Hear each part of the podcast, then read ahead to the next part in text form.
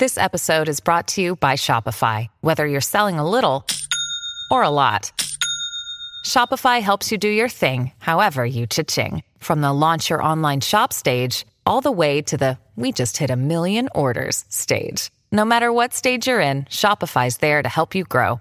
Sign up for a $1 per month trial period at shopify.com slash special offer, all lowercase.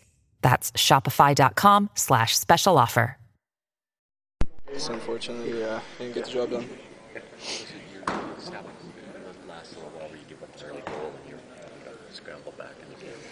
Yeah, it's uh, obviously not the way you want to start things off.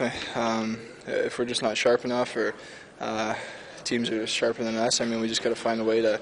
Uh, I mean, even if you're not, your legs aren't uh, into it right off the bat. I mean, you, you still need to find a way to uh, just play solid and uh, get through the first ones, even if your legs aren't sharp. But um, I mean, to keep putting ourselves behind the eight ball like that is, I mean, like you saw tonight, comes back to haunt you. It was a pretty loose defensive game for both teams. It was lots of like.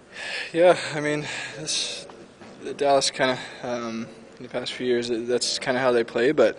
Uh, we gotta. I mean, we've done a better job this year of not kind of falling into that and just sticking to our game. And um, I mean, we're a good transition team, and uh, we need to keep doing that. But we can't be uh, having it go the other way. I feel like it's. Uh, I mean, it's not about Dallas, but you got a team coming in in the second of back to backs and maybe a little bit tired, and we know they're banged up. Is that fair to say that's a missed opportunity?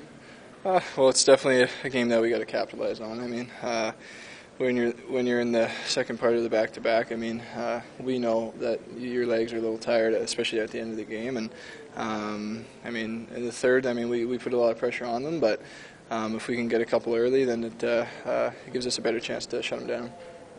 Reed, that's Ryan Nugent Hopkins.